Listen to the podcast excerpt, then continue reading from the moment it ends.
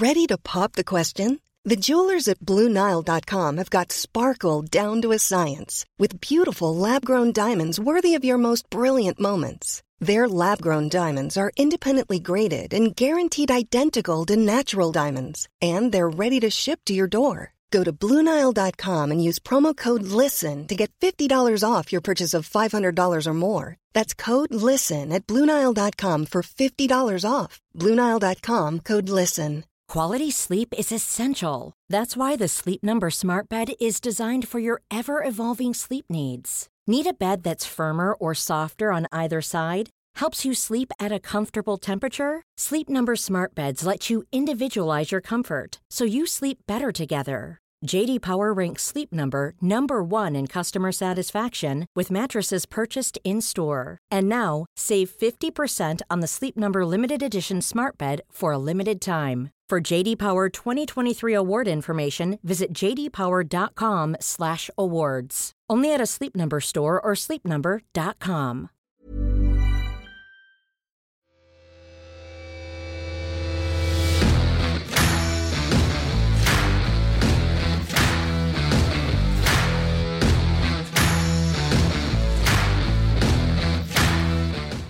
What a guest we've got this week. It's an absolute hunk. Look at him, Ramon Vega. How are you, big man? Hello, mate. How are you? You're right. I'm very good. I'm very delighted to get you on. I told you, spoke to loads of Celtic fans this week. I told them that you, I was doing you, and everyone remembers you fondly. One for being so handsome, and two, three, three medals in six months.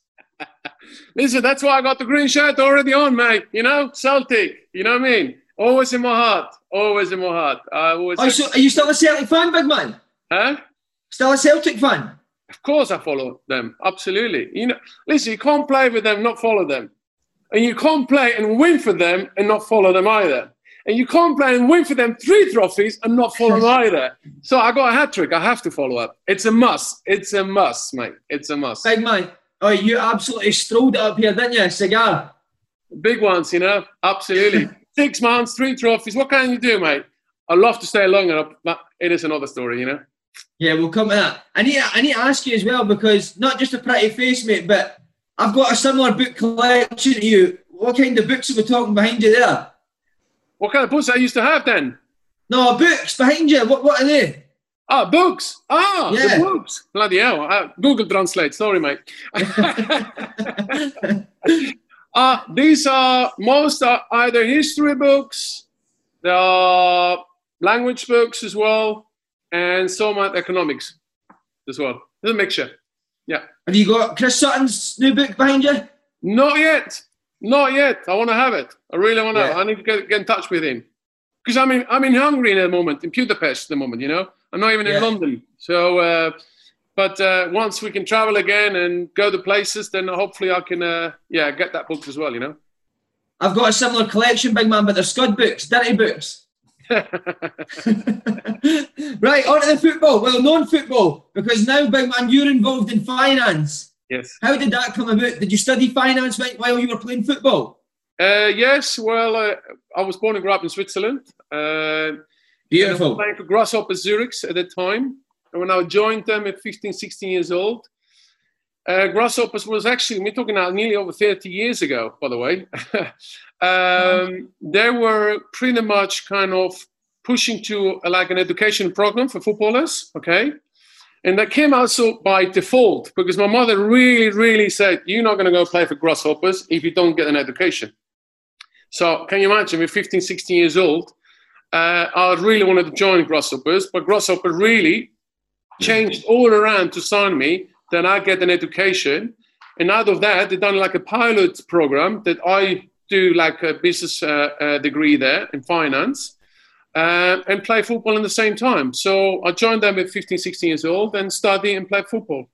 And if I look back today, uh, I would say uh, it was the best thing I've done because at that time when you're 15, 16 years old, you know, you want to play football. You're not going to want to go sit down there and study, etc. You just want to play football and, and, and, and get your dream out there.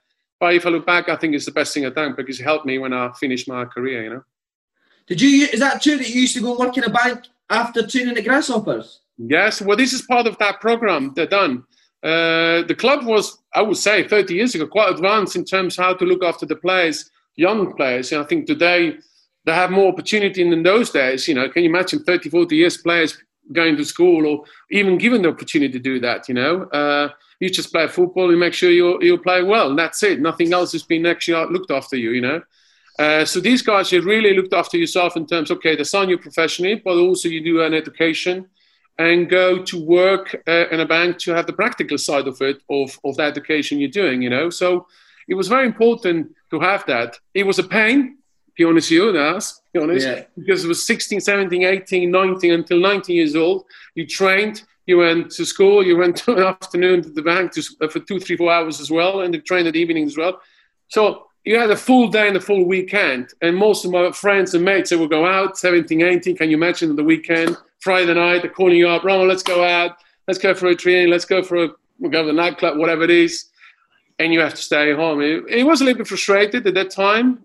But again, if I look back now, it was worthwhile because, first of all, I made it PP flesh and play football, but also I had a, a degree in, in, in finance and banking, you know. And I've, I've seen your Instagram. You look a million dollars in these suits as well. Really suits you, mate. Second hand, mate. Second hand, mate. You know what I mean? Always cheap, mate. Second hand. uh, right, development through Grasshoppers Academy to the first team. Was it quite a quick ride into the first team, Ramon? Pretty much. By the time I was 17, 18, actually, uh, I was already in the first team. Uh, so 17 part uh, played into it. By 18, I was now full time first team, 18 years old already. And by 19 years old, I was in the Swiss national team already then. So it was a really wow. very, very quick progressing uh, uh, career improvement in football point of view. And at the same time, I still needed to study. So it's like, so he had this football program in terms because you played, when you're 16, 17, you still play on and under 21. And sometimes you go with the first team.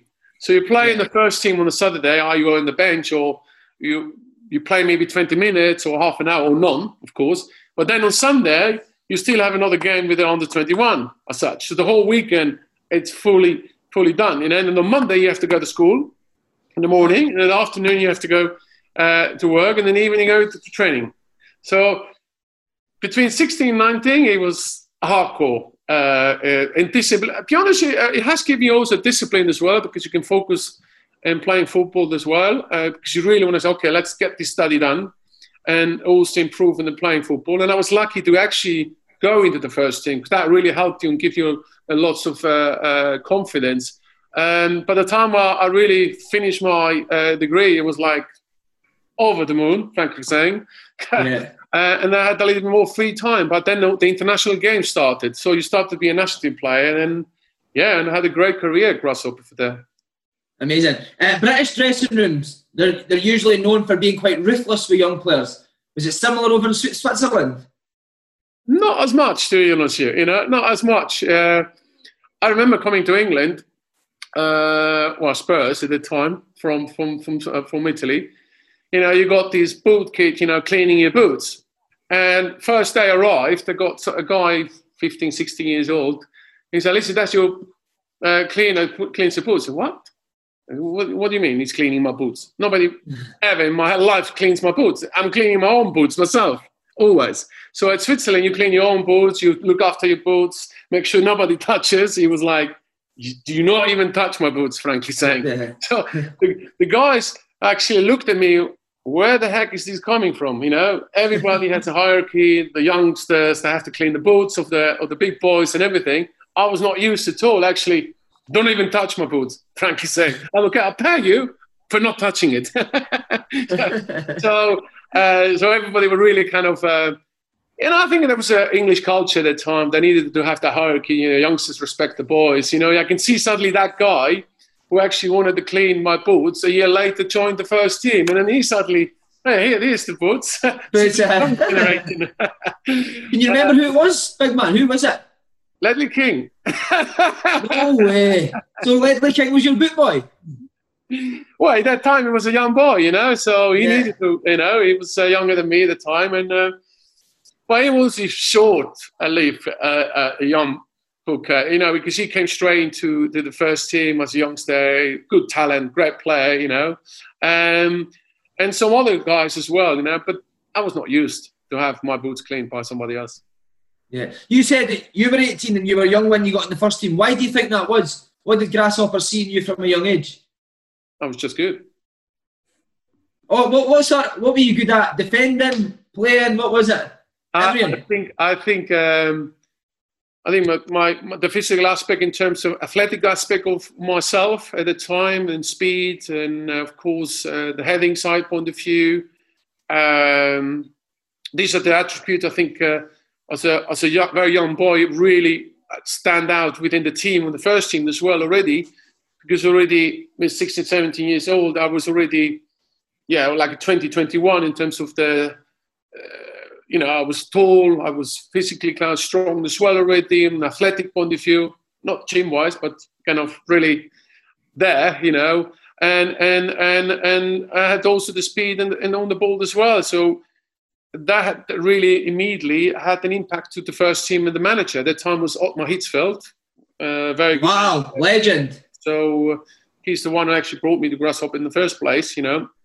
Um, so that uh, I had a certain talent, and of course I developed very quick once I joined with the first league. Because I think when I was a youngster, if you're coming from a, I came from a very small little village club in Switzerland, you know, like most potentially young players, and then you join a big club. Grasshopper Zurich is it's the equivalent, I think, like in Celtic in in in in, in Scotland. You know, it's a big club, it's a big name, and coming from a small little tiny village where you know we took you know even five thousand people while you grew up. You know, it's really kind of few yeah. cows, a few horses, you know, uh, and then going to the Zurich to the big town at the time, at Grasshopper is joining. It's it was a big big step, you know.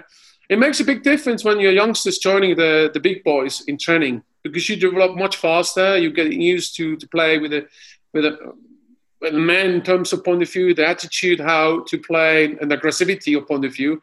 You're not that little boy, junior anymore. You know, you really get, you know, yeah. suddenly the elbow suddenly comes to your face, and you go, "Whoa, what's happening here?" You know, as a junior, you don't, you never maybe get that, but you suddenly got, you know, ten years older than me, boom, elbow, and, and, and want to have this, etc. And then suddenly you start to defend yourself and get be a man. You know, very very quick. That's why. You, that's why your nose is like that, big man. Isn't it? Right about that's been like a fucking Pinocchio, you know. You know what I mean? See on Ottmar Hitzfeld because we had Paul Lambert on. He was obviously Paul's manager at Dortmund. How was he a young centre half? Like, would he allow you to make mistakes, or was he very tough on you? He very very tough all the time. You know, I think I think most of the managers uh, with the defenders uh, minimise the mistakes as possible. You know, yeah. defenders are, are is the heart and soul with within the team. You know, you know if you have a good defence I centre midfield players as well because that's one of the part of uh, it's very very key to have a very strong personality, good attitude, and the less possible mistake you can have. That's for a manager very important because that's really the heart to build up the rest of the team. You know, because once you know you're safe in the back, at least you have a draw or you can win in the yeah. last minute. You know, and I think uh, uh, as a centre half, uh, you have that responsibility from day one, and I think this manager really showed me that that's where you're going to go. That's where you start to mentalize yourself and, and, and be ready, you know. Can you remember a particular time that he went crazy at you? Oh, bloody hell. Uh, yeah, I remember, yes, very, very early step. It was about 18 years. I think I was third, fourth March already within the first team. So really like after the third March of surgery, I was like trying to pass from the back, you know, and in half time, uh, he absolutely hammered me for about two. Well, I was, for me, it took like sound like 15 minutes, but it was only about two minutes, you know, because he like tore me off massively because that you don't do that, you risk the whole team, blah blah blah. Give me the whole stuff and and throw the shoes, the water on me, you know, all of that. You know, I was like wow. the youngest in the team. Can you imagine? You know, I'll tell you what now. Never in my life had done that pass afterwards. Never. I was like scared, scared, you know, kind of yeah. really had to do something like that. But I think that this is part of a coaching as well, you know, as, as, as, as a young boy, you, you, need, you know, you need to uh, make sure that he doesn't make that mistake in the future. You have, listen, today, there are different ways of teaching kids, you know, you know, those days, the old days are different than today, you know. Uh, but I think, uh, it was good in my time to do that because I think uh, I learned from that very, very quick. And you have to, because football yeah. you need to go very fast. Yeah, definitely. Uh, you won three league championships during your time there. Uh, very much a dominant team. Yes, he was uh, very dominant. I think the half, more than 80% of the team was uh, first team player, the national team as well. So we played Grasshopper and we played the national team. So we were like the same in a way, you know. You yeah. say Grasshopper Zurich was the national team, you know. Uh, we had some fantastic players as well. We had Alain Sutter, he was at Bayern Munich. We had Giovane Elber at Bayern Munich as well. Uh, we had some very, very, very good time. Ciriaco Sforza and the, and, the, and the midfield players and everything. You know, winning uh, obviously the league and the cup for them as well. You know, five years or six years I played there. You know, I think even today, to be honest, you, Grasshopper has not that had that really good run uh, when I was there. How do you celebrate winning a league in Switzerland? How, how is it different from Scotland and England? Cool, that's a big difference, mate. That's a very big difference. Listen, Swiss are very kind of uh, boring in, in, a way. Oh. In terms of, uh, yeah, they're celebrating, but yeah, kind of very conservative. Yeah, that's it. On the night and everything else, you know. Of course, we players, we always celebrate that time, you know, but it wasn't the same like Celtic, where yeah, the whole town was on up and down, you know. I remember on that day at Celtic Park, you know, with 60,000 singing the, the song, you know, for the whole game. It's the last game, yeah. and we knew we were going to win the league.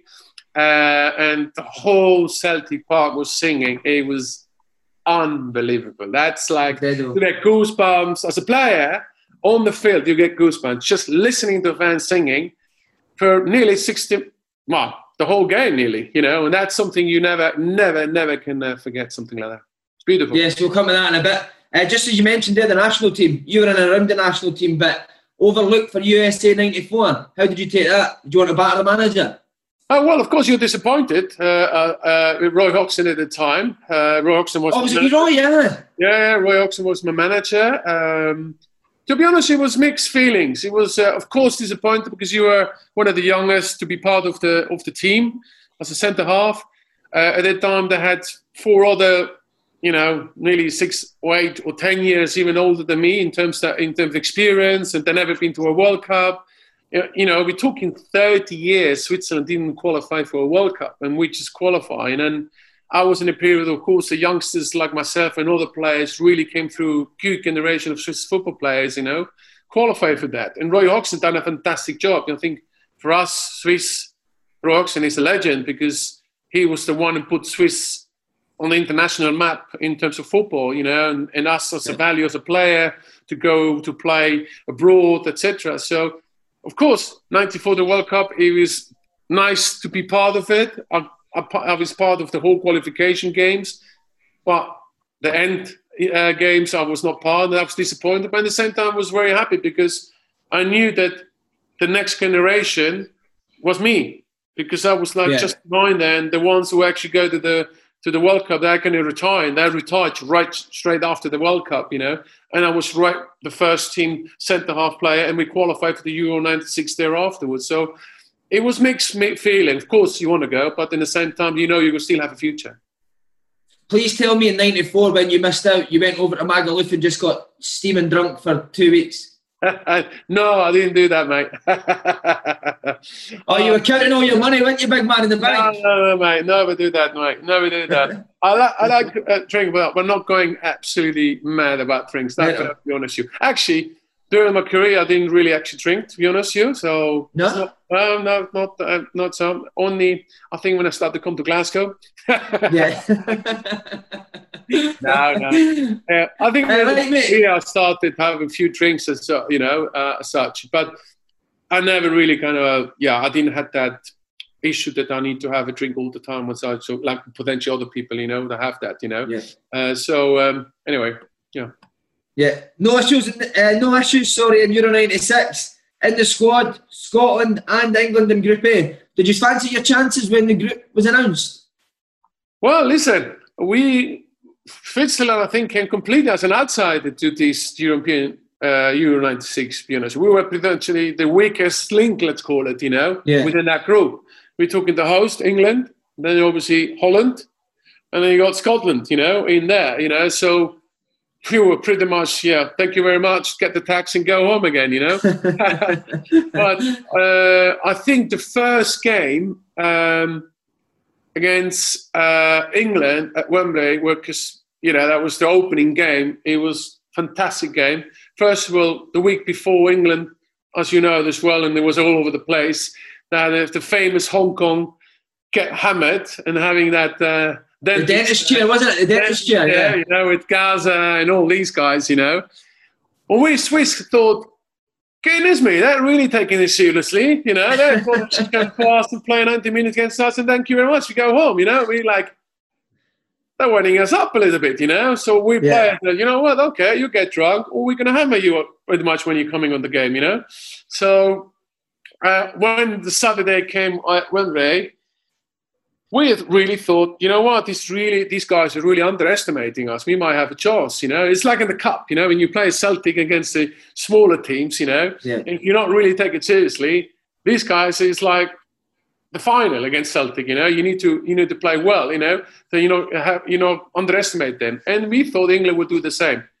And I think most likely that happened because the first half we surprised them and we actually dominated the game uh, massively and, and we draw.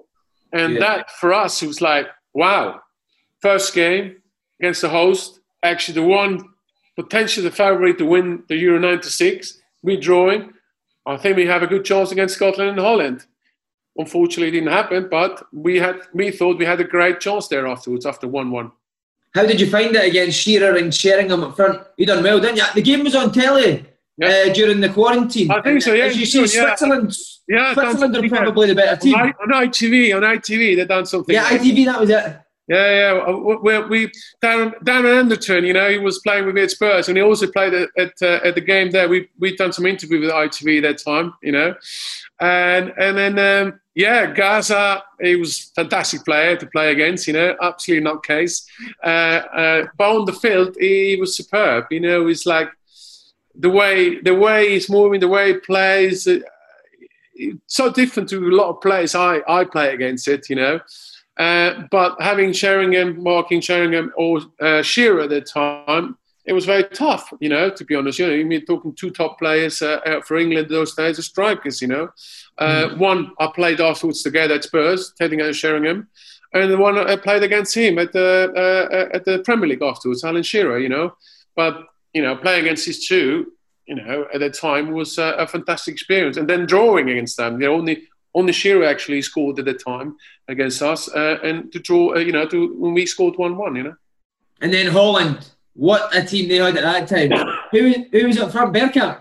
Wow, wow, wow, wow! Holland. I told him at the half of the Ajax Amsterdam team was on there. You know, it was wow. like uh, they were the Champions League winner actually on that year as well. Mm. Uh, I think. when we played some of them with Grasshoppers at the Champions League as well against them in that season. You know, you know Patrick Kluivert, Overmars, uh, you name it. Uh, in the front, Kanu, the big boy as well. Um, yeah, huge team, massive team. You know, Dennis Bergkamp as well, of course. You know, uh, uh, it was a great experience. You know, you can see the quality within the team. There's no doubt that was superb and they were superior in, in, in many ways to, to us. You know, we can we hold quite for a long time the game, but uh, once you start to score, then uh, I think that was the final. And then playing for the wooden spoon against us, Scotland. Lost yeah. 1 0, Ally McCoist. See, when you were playing Ally McCoist, would you, oh, would you yeah. a bit oh, Always had that. Alan, oh my gosh, oh my gosh, Alan, Alan, Alan.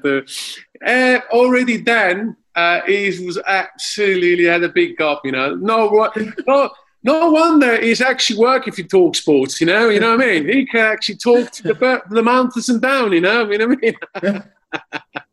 yeah, yeah, but he's an absolutely brilliant guy. It's a, a, a, good, good, good man, and we had some good battles, you know, on that field. You know, I remember still yeah. against Scotland. You know, there's some great team, a really good team actually, Scotland at the time. And obviously, Alan McCoist was one of the, the guys I needed to mark, you know, and he's um, top guy, 90 minutes talking as, as usual, you know. Uh, but uh, after the game, he, he, was a real gentleman and, and, and a fantastic guy. And so we obviously we talked a few times after that A few years later, you know, when I played for Celtic, especially when I was up in, in Glasgow, and they say, "Well, mate, I'm Celtic, not Rangers." You know what I mean? yeah.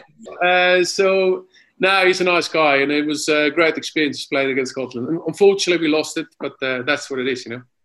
Was it your performances at Euro '96 that got your move to Cagliari, or was that already planned beforehand?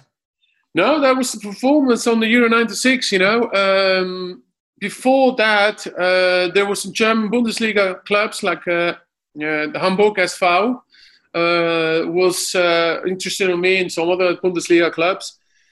But uh, Grasshoppers was saying, please play first uh, the tournament. Then you, if you play well, most likely other clubs will come into it. You know, yeah. and I think you know having a call from a club from the Serie A in those days in the nineties. It's like, especially as a defender, centre half, where best centre halves and on defenders in the world were playing in the Serie A.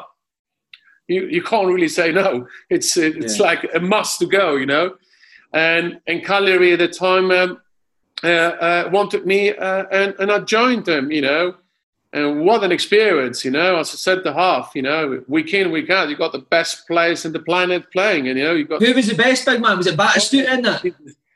You know, I don't know. You may be too young for that, but uh, Gabriel Batistuta in the nineties, oh. you know, uh, Robert Roberto Baggio, Boban, Savicevic, uh, wow. you name it. Uh, obviously, the Ronaldo Brazil, you know, How was Ronaldo Brazil? How was he? Oh, my friend, this is this is that, that one is off the clock. He was a different planet, you know. Uh, Beppe Signori, uh, obviously Gianluca Vialli at the time, still Mancini, obviously at the time as well. Um, uh, Zola as well, of course. You know, I would say the best players in Europe was playing in Serie A. There's no doubt at the time. You know, they, I think it was the best league in the world. And as a centre half, you are absolutely challenged every week in, week out. Every single weekend, you have the best striker in the planet to, to face. And it was a nightmare because, like, really, you need to be focused 90 minutes plus, you know. Uh, and his plays against Milan or playing against Inter Milan, these are definitely the best strikers in the world that always had, you know. It was a nightmare, especially, especially in, playing in San Siro at that time, you know. But I enjoyed it. It was a fantastic time. And Spurs was calling uh, during the time. Uh, Liverpool and Leeds. These are the three clubs who wanted their time, and I choose uh, the time for Spurs. Um, why? Why after only being in Italy for a few months did you go to Spurs? Did you not want to stay in Italy for longer? Spurs really wanted to sign me uh, uh, already in the summer, by the way, because in the Euro '96, what happened? It was suddenly lots of teams in a way were interested into me in, in terms to to get uh, me transferred. Some Italian clubs, uh, some England England clubs. I Tottenham at the time, you know. But at the time, for me, the Serie A was very important as a centre half. You know, to Premier League was not the Premier League it is today. You know. Yeah. I think it was only when one year or two years into it, the new Premier League system. You know.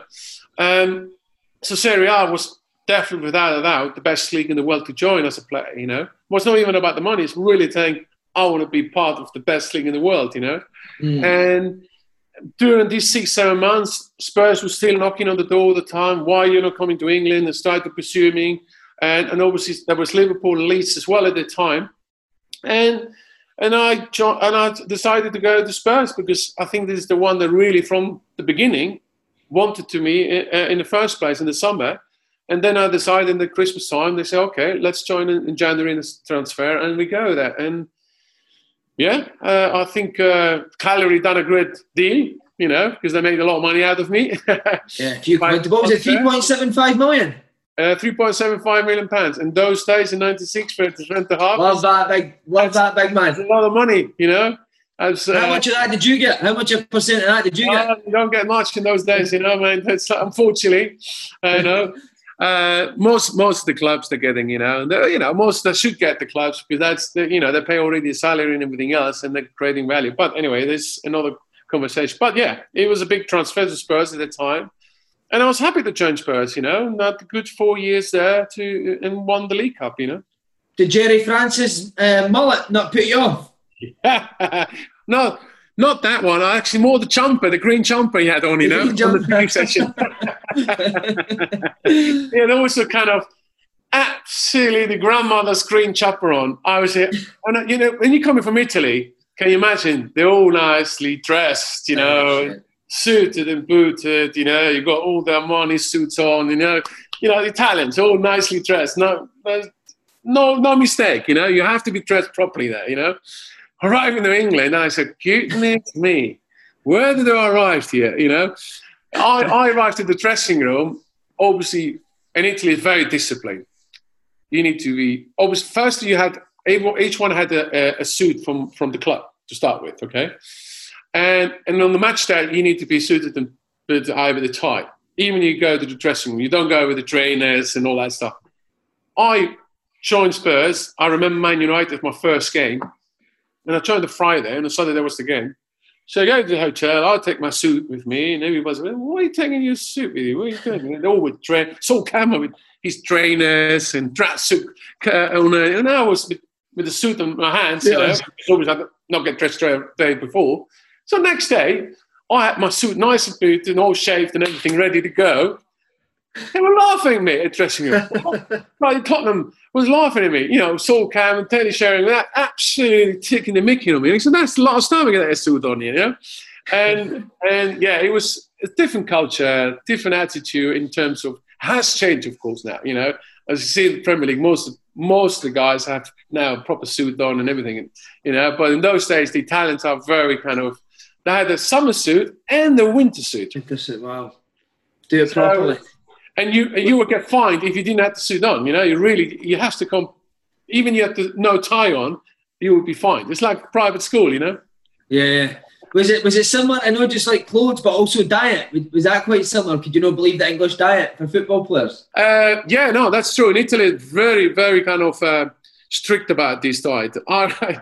Goodness me, it has changed in England as well. Obviously, in Scotland as well.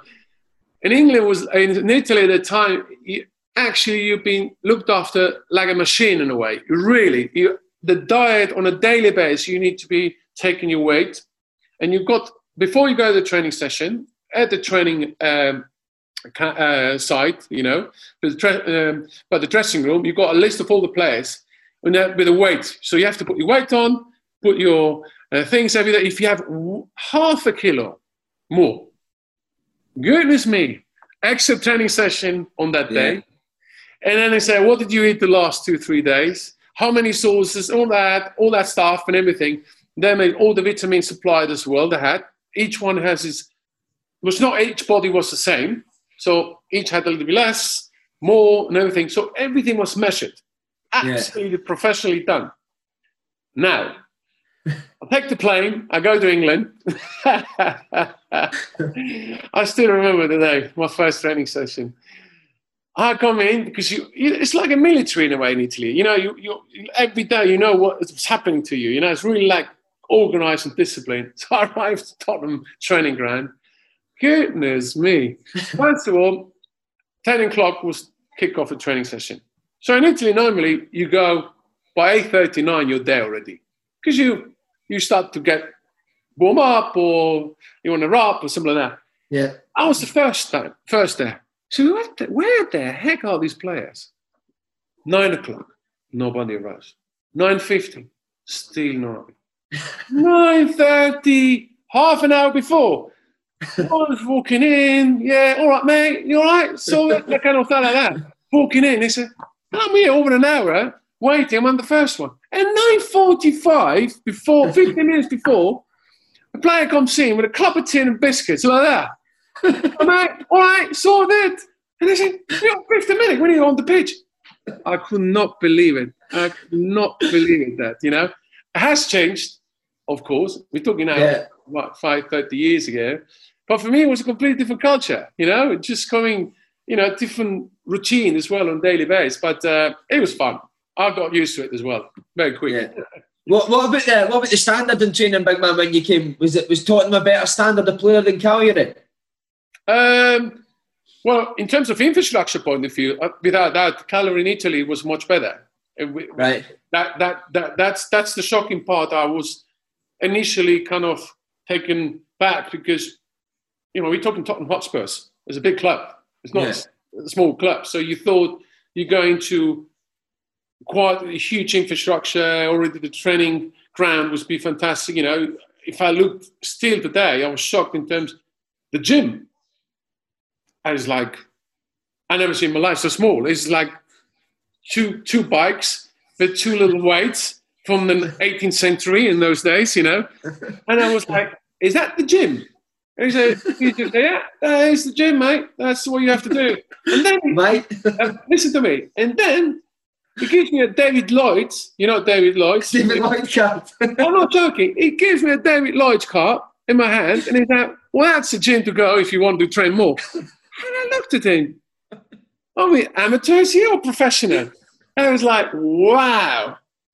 Obviously, today, Spurs has one of the best training ground in the planet, of course. I wish yeah. I used to have such a training uh, uh, uh, uh place.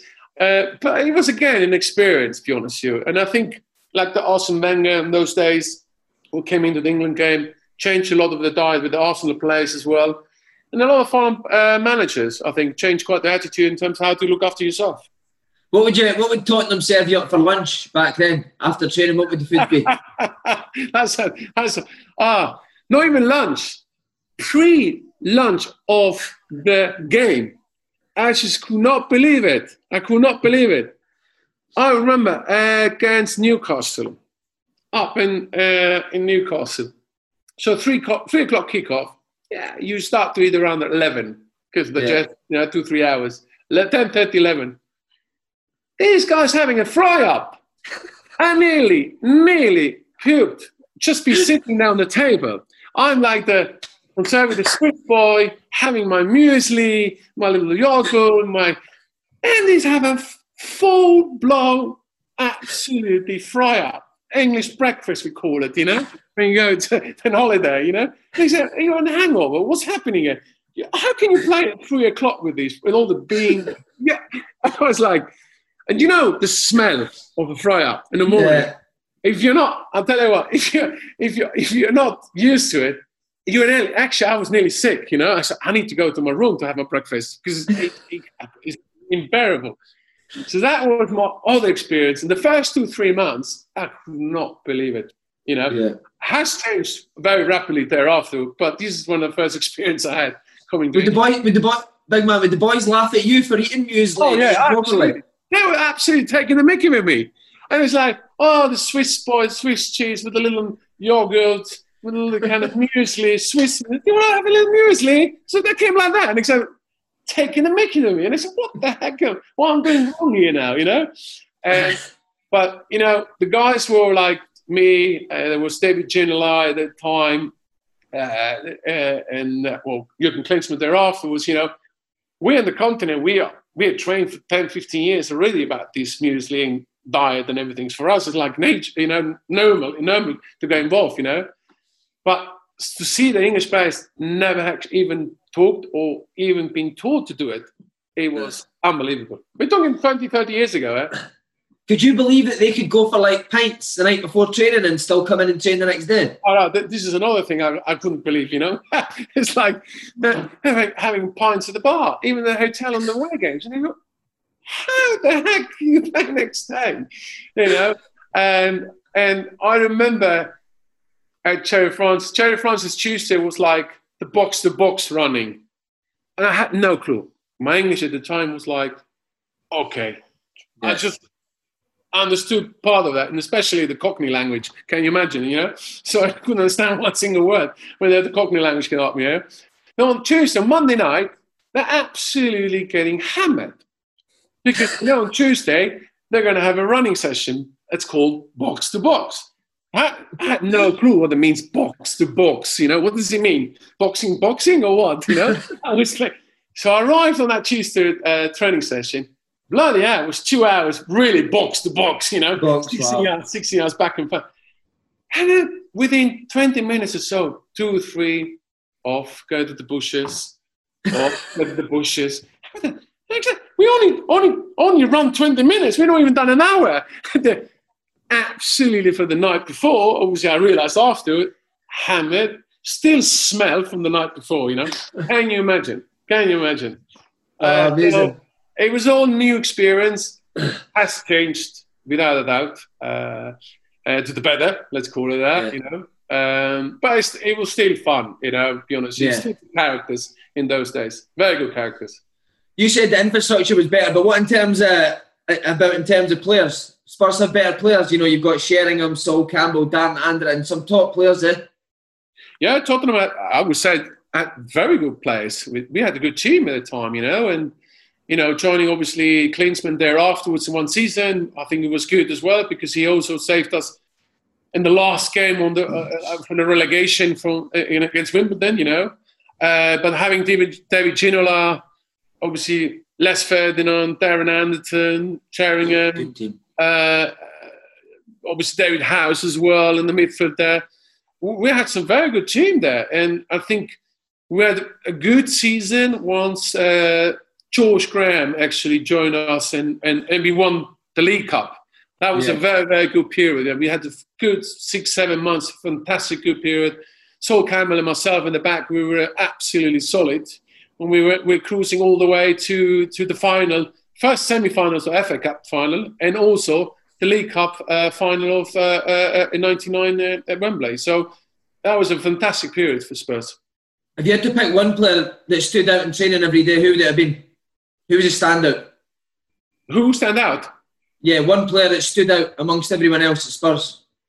Uh, in terms of technical point of view, without that, David Ginola, yeah. Oh, yeah. what a player! Yeah, he was, he was, uh, yeah, he had the flair, he was skills and everything, but he also had personality as well, you know.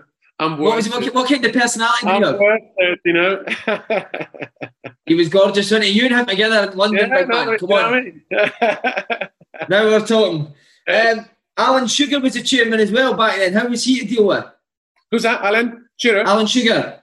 Sugar, yes, Alan Sugar. Yeah, I think he was a great uh, chairman, to be honest you.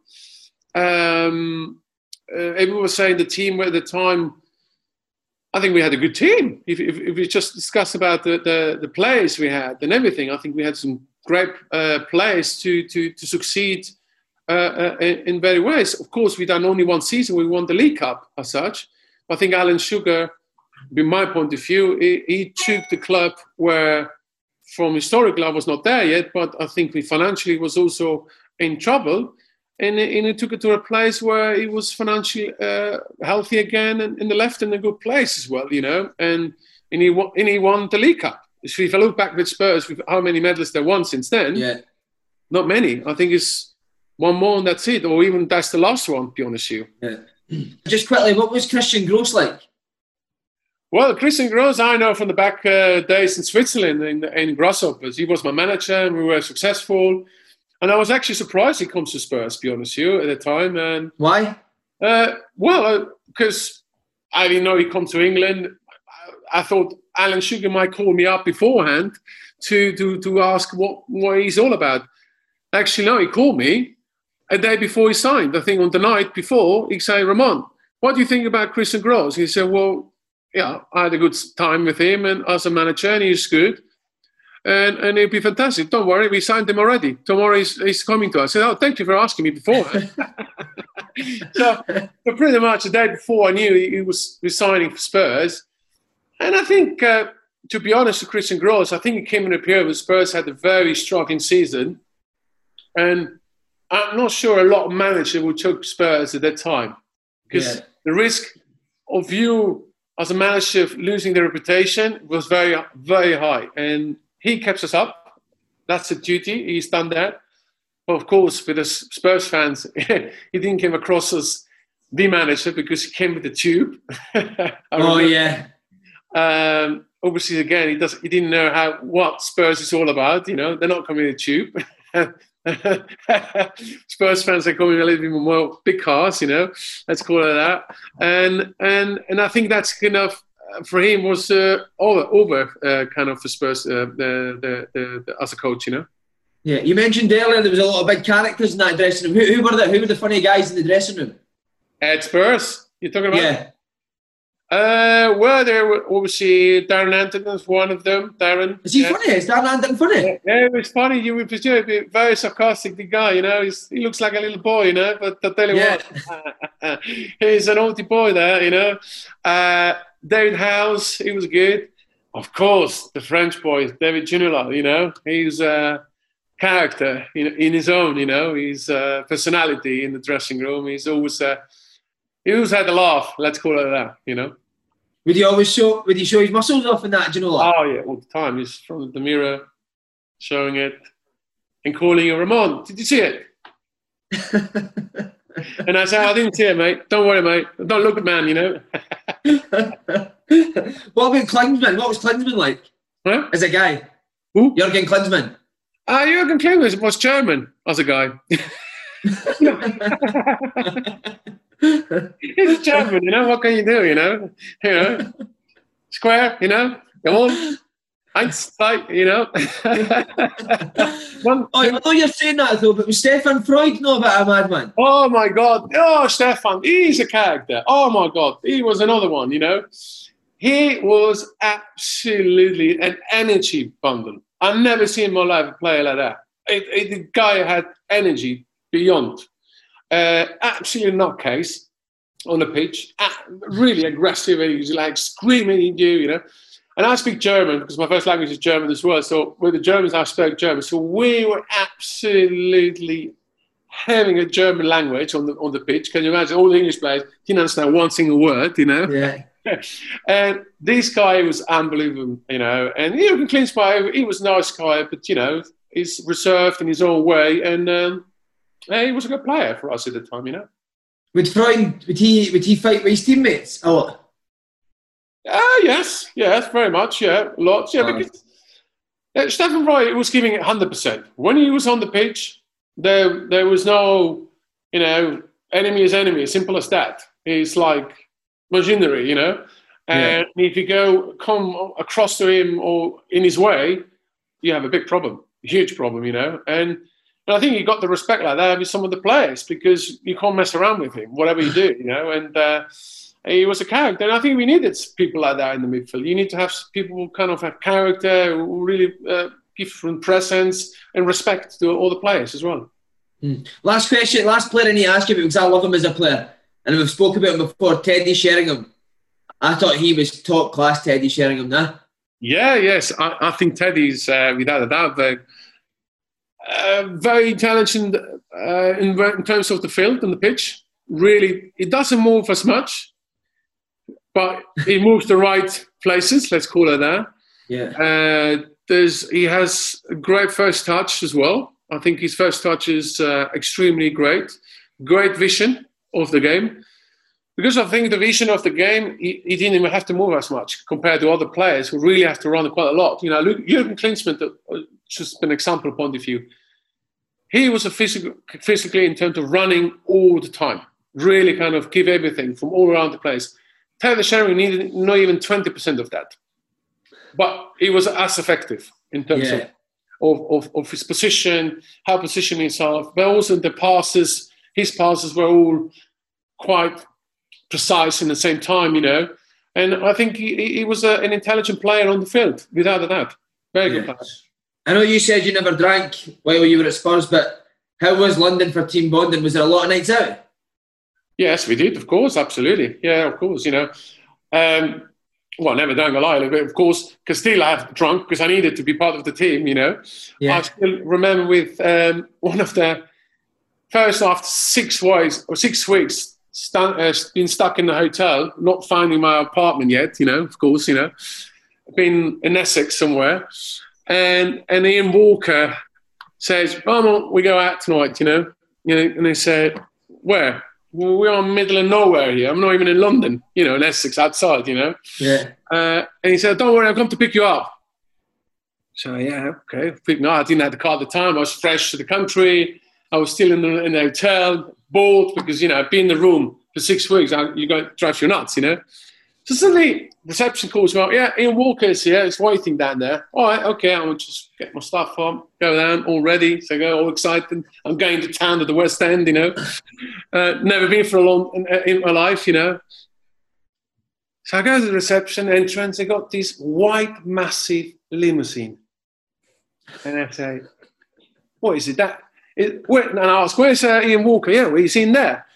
What? Where in there? Where at that white limousine? Big, you know, these big limousine. Well, I think they use it for for handbags and you name it, all that. Yeah, yeah, yeah, yeah. Stuff, all that, you know. And I said, "Oh my God, what is it?" so I walked out. Then the door opens, opens like that. They've got the cheeky smile of Ian Walker. All right, mate. Got with a beer in hand already. And in the bag, about two boxes of beer, Budweiser, are already there. In there. It took about half an hour to go in town anyway. Bloody hell. What I know in my life had that trip to London. so yeah, talking about things, yeah, without a doubt. So some good, uh, some good nights out as well in London with them, you know, and good fun. And uh, yeah, of course, the English players always drink a little bit more than than us. I would say, you know. Yeah. Where would you usually go, Mayfair? Hmm? Mayfair. Yeah, Mayfair is. Yeah.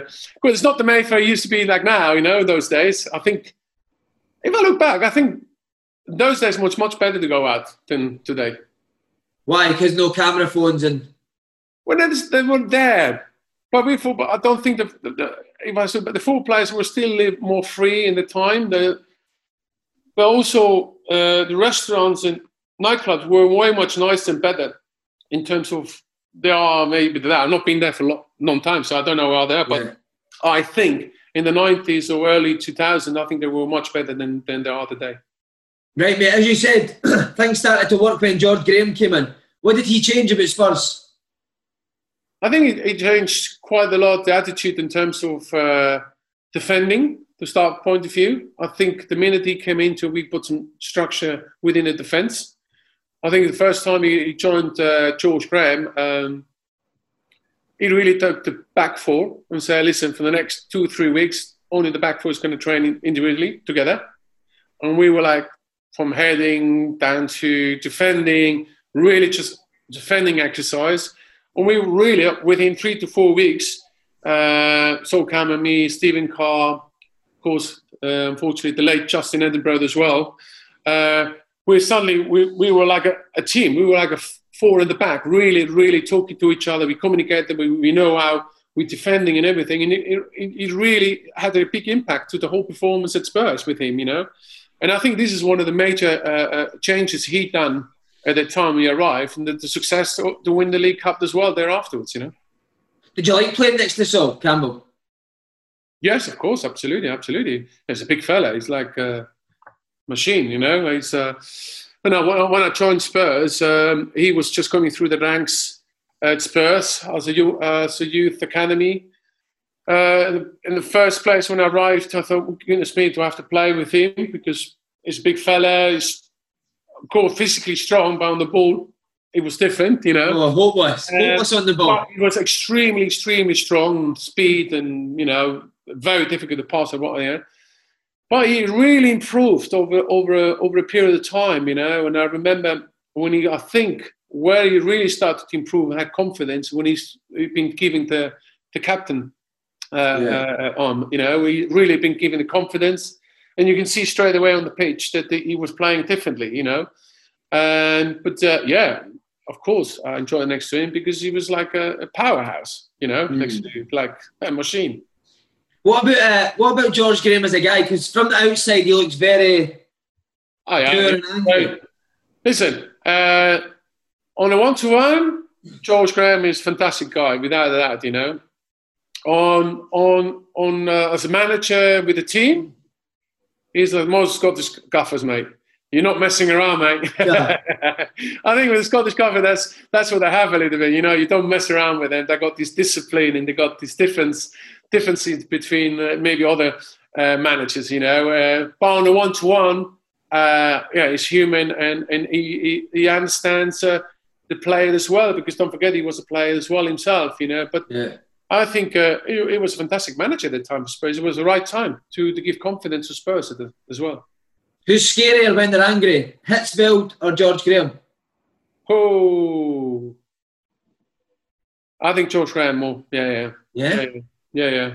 You remember a time with him? You remember a time with him? that you went well, mad Few, few times, few times, uh, mate. I remember, I remember one of the away games, uh, Aston Villa.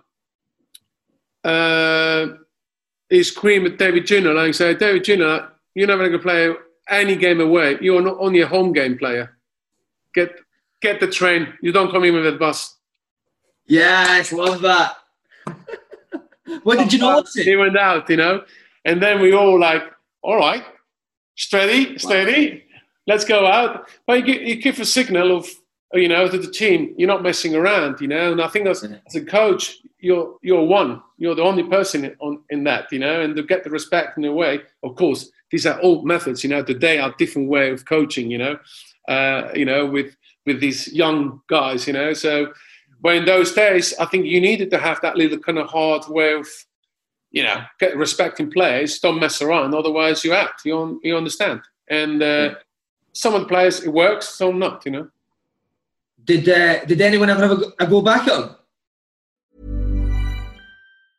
A lot can happen in the next three years, like a chatbot may be your new best friend. But what won't change? Needing health insurance. United Healthcare Tri Term Medical Plans are available for these changing times Underwritten by Golden Rule Insurance Company, they offer budget-friendly, flexible coverage for people who are in between jobs or missed open enrollment. The plans last nearly three years in some states, with access to a nationwide network of doctors and hospitals. So for whatever tomorrow brings, United Healthcare Tri-Term Medical Plans may be for you. Learn more at uh1.com. Jewelry isn't a gift you give just once. It's a way to remind your loved one of a beautiful moment every time they see it. Blue Nile can help you find the gift that says how you feel and says it beautifully with expert guidance and a wide assortment of jewelry of the highest quality at the best price. Go to BlueNile.com and experience the convenience of shopping Blue Nile, the original online jeweler since 1999. That's BlueNile.com to find the perfect jewelry gift for any occasion. BlueNile.com. Many of us have those stubborn pounds that seem impossible to lose, no matter how good we eat or how hard we work out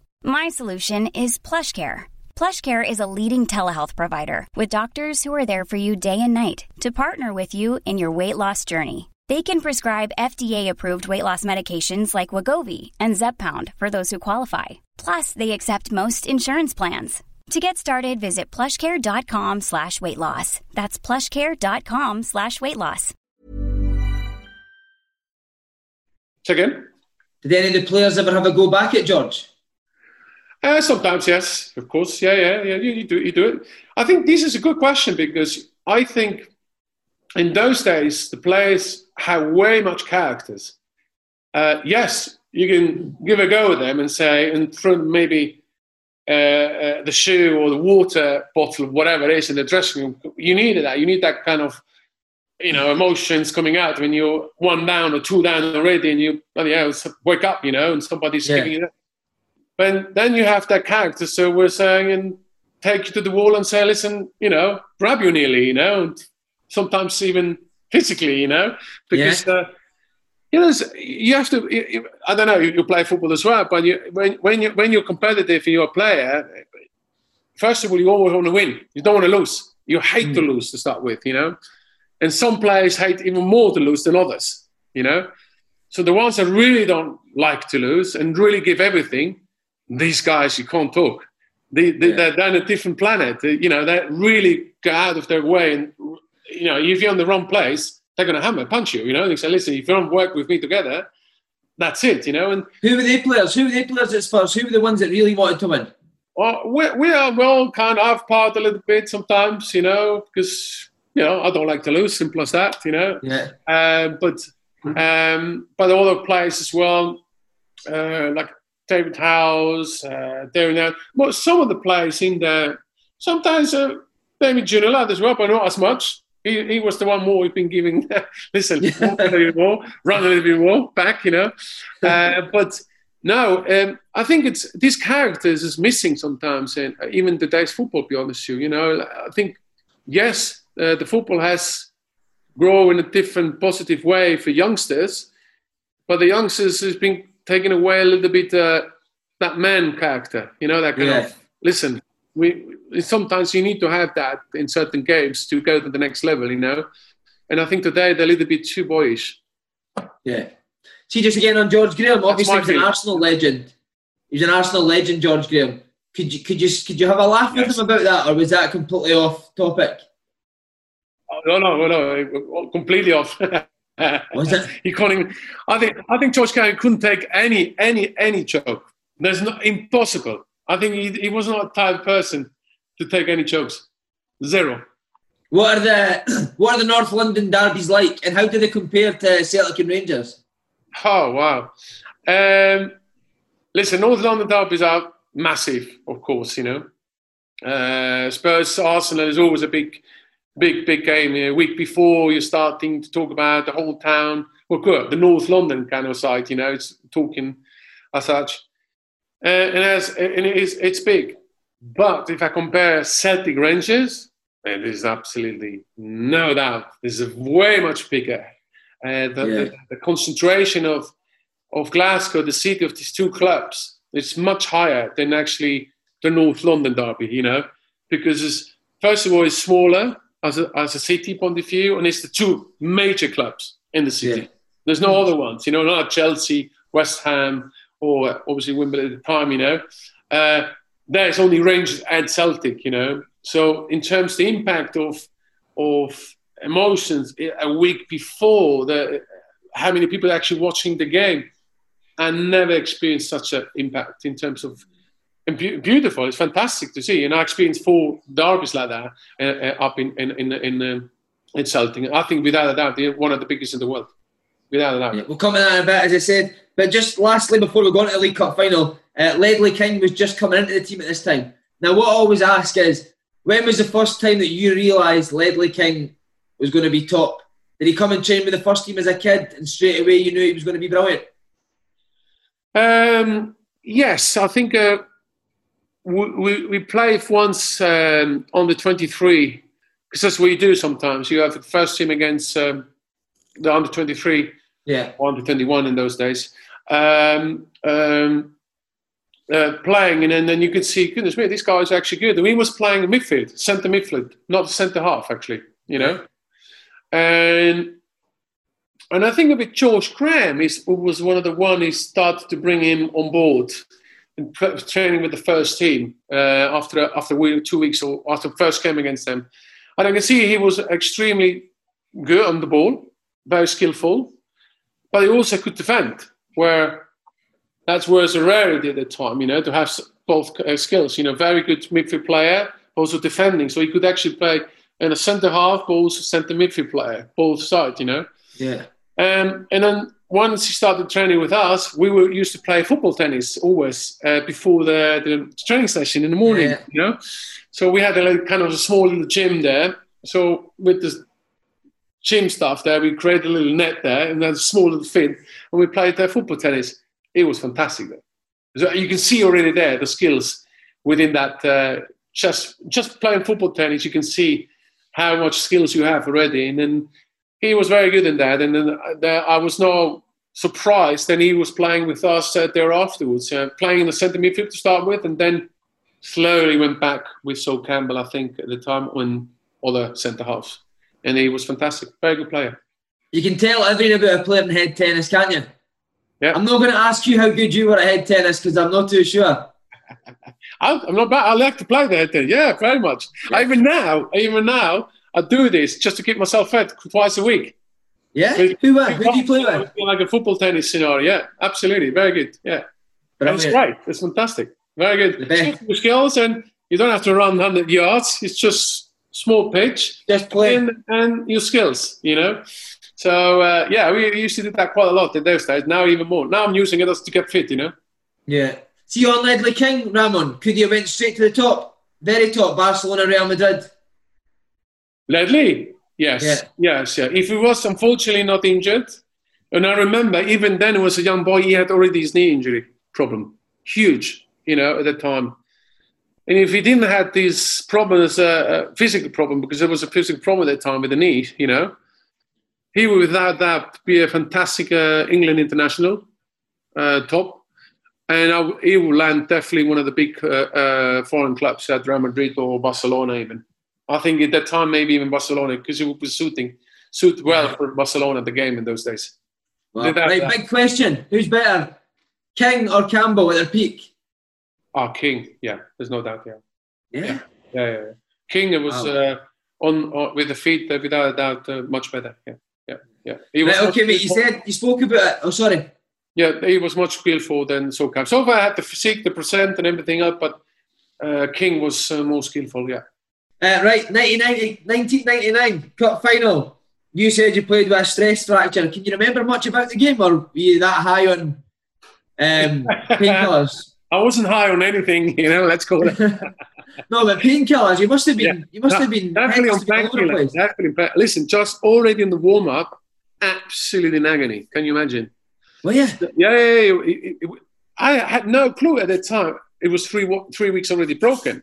Only a day after, I went to have a scan, and the doctor came into the room with the scan uh, paper and looked at me silently. And I said, "Why is he so silent? Why is he not smiling?" And he said, Ramon, I don't know if you're going to ever play football. So I got, my face went first down. Without a doubt, I would start to cry because I thought I really, my career is finished. You know, we, we took in 28, 29 years old. You still had another five, six years or something like that, you know?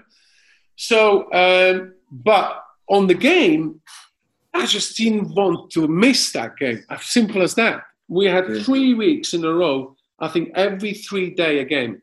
We had the league, obviously the Premier League to play. We had the quarterfinals of of the League Cup, the semi-finals, quarters and semi-finals of the FA Cup, and the semi-finals of the League Cup and the league again. So we had about six, seven games before the game. So can you imagine the, the pressure I put already to, to the to the feet with these three weeks? Unbelievable. Yeah, wow. Not knowing it. And I remember three days before, even go to the car, just walking there, I was in agony. And I said, this, is, this doesn't sound good, you know. And I said, I don't want to miss now the Sunday Cup. Can you imagine? Wembley Stadium, everybody talks about it. It's the cup final. The Spurs never won a league cup final or even a medal for the last 10, 15 years. And you've done everything to get there, and you're not going to be there. It's impossible. My mind was like, impossible. I don't care. I took the talk. Give me painkillers. Give me everything. I'm just going to do everything. And on the day, even on the day, I was still worried I'm not going to play because on the warm up, I was in pain. And I said, this is going to be 10, 15 minutes. I'm going to let down the manager. I'm going to let down the, the team because, you know, when you're in pain and you're not 100%, you might, some of the tackles, you're not going to go in. Oh. Because you're in pain. You're like, really, you know, if your feet is such in pain and sensitive, you don't go into the tackle. Yeah. You say, okay, I'm going to go off. So I was very worried on that side. So okay, my mind was like going crazy. But my mind was so determined. I won that cup final, league cup, of the medal. That was my only concern. Because of that, I actually played. If I didn't have it in my mind, is no way in 100 million years I would play that game. Just did you have to? Did you have to tackle? Do you remember having to tackle in the game? And it was. That's what. I, if I'm looking back, talking about, I'm even surprised I actually done such a tackle at the time with oh. the uh-huh. pain. The, I remember standing up after the tackle. The, you don't even know the. I couldn't even describe the pain after the tackle because I, I really was giving everything at that time because first of all, it was painful to run, just go on the big fella Heskey. Can you imagine? Oh, Heskey as well. Small guy, and you're running because Sol Campbell has been taken away. So can you imagine these two big boys? Sol Campbell has been all right, go away, mate. kind of scenario. Yeah. I mean, he's passing through it, and I said, oh my God, just me and him. If you let him through it, that means it's, it's 1 0 for Leicester at that time. Yeah. So just before the 18 yard box, I was just running like an absolute lunatic with pain and just had that tackle. And first I was happy, gone. But then when I was on the floor to stand up, whoa, different planet. Stars came from yeah. the pain. And then I think that Allan Nielsen done the score. That for me, that was like a wow liberation in terms of. I, I wanted to go out straight away. I said, John Graham, get me out now. One nil is done. I'm out. Just five minutes to go because I couldn't walk anymore. It's done. It was done. Uh, 90 minutes. I'm done. Finished. And I still today think I'm absolutely nutcase even doing yeah. such a such a game, risking my career to start with uh, and for what potentially? Can you imagine you lose the game? I would absolutely not feel, you know, I would absolutely go, even today, go crazy about it, you know? I was out for uh, I was out for two and a half years with my ankle, big man. So I know that pain, and how you managed to do that, I'll never know. It's, uh, but today I can look to the medal every day. It's nice, good memories. You know, you can look back, uh, and I always say, uh, as a football player, it's one thing is to be part as a team, to be part the top of the leagues, but most important is to have medals when you finish. Yeah, career. to win something. Because these are things where nobody can take away from you. You yeah. can buy it, you can't buy it, impossible. It's not been given to you, impossible. You have to earn it and you have to win it as a team. And I think this is for me always very important. Whatever medal it is, you're winning for a, for a club. Uh, it's its memory never goes away. Money comes and goes, but the medals that stay with you all the time. With that Swiss bank account you've got, you can buy anything you want. Well, Swiss bank are not worth it anymore, mate. How was the celebrations after that? Was it an open top bus? Was George does George Graham celebrate in the dressing room? Does he oh yeah, yeah, yeah George, of course. George Graham, he, he, always likes to celebrate when he wins. You know, I think um, you can see his character when he when he wins. He was very happy as well, and we had a grand celebration. We the whole team, you know, the whole club for them was an unbelievable uh, um, uh, uh, achievement. You know that more than ten years, I think they're not won any cup. I think eighty nine uh, at the time. Uh, if you look yeah. back, you know that's that's a long time to win any medal for Spurs for such a big club. You know, I think the fans were over the moon on that day because it was a great day out to start with, and then winning at Wembley because Wembley is, kind of like Tottenham Hotspur Stadium, their cup uh, uh, kind of team, you know. And Wembley's kind of you always most likely winning if you're at Spurs, you know. Yeah. For them to go home and and winning and have a medal, I think the fans were over the moon. And for us, we just had a normal. I think we didn't sleep the whole night. Actually, I couldn't sleep because I was in pain. And number two, I was actually uh, called up for the national team next day straight away. So it was not like I can do quite a lot of celebration. I, I really needed to get my luggage, six o'clock flight to Switzerland already, uh, and straight away to the doctor to scanning, and that's why I got my result on that day. On Monday, I was on that week I was in a bad, bad uh, highs and lows of football, big man. I, within 24 hours, you're up there. Next day, you're like in a completely different place where the love of your life in terms of football is gone in two seconds. Yeah. And that was was not nice. I would say I think it was a tough, tough, tough uh, period at the time. You know, just even to go, come back again. You know, but the hope because I needed to wait good eight weeks to even re- realize or know that even I can play, continue to play football. Because these eight weeks, the doctor have to monitor if the, the bones healing together again or not. Right. Wow. If it, within these six weeks it's not starting to heal together, that he will say that will be game over. So these eight weeks were one of the most worried, darkest places I've ever been. Can't imagine. I can't imagine. No, no, it's no, Please tell me that Ian Walker got the white limousine after the cup final again. It's again, Ian, what I know. Um, I, I, don't know. I have to be honest. I have no clue. If he might have done it, he might have done it. Listen, yeah. I needed to go back to Switzerland earlier, you know, so he might have done it, you know. Uh, yeah, Ian Walker. Yeah, it's a, it's it's a funny guy. He's a nice guy, actually. Very nice guy. Yeah. yeah. You said that about the eight weeks, the, the darkest of your of your career. Was it that ankle injury that kind of curtailed your your um, your career at Spurs?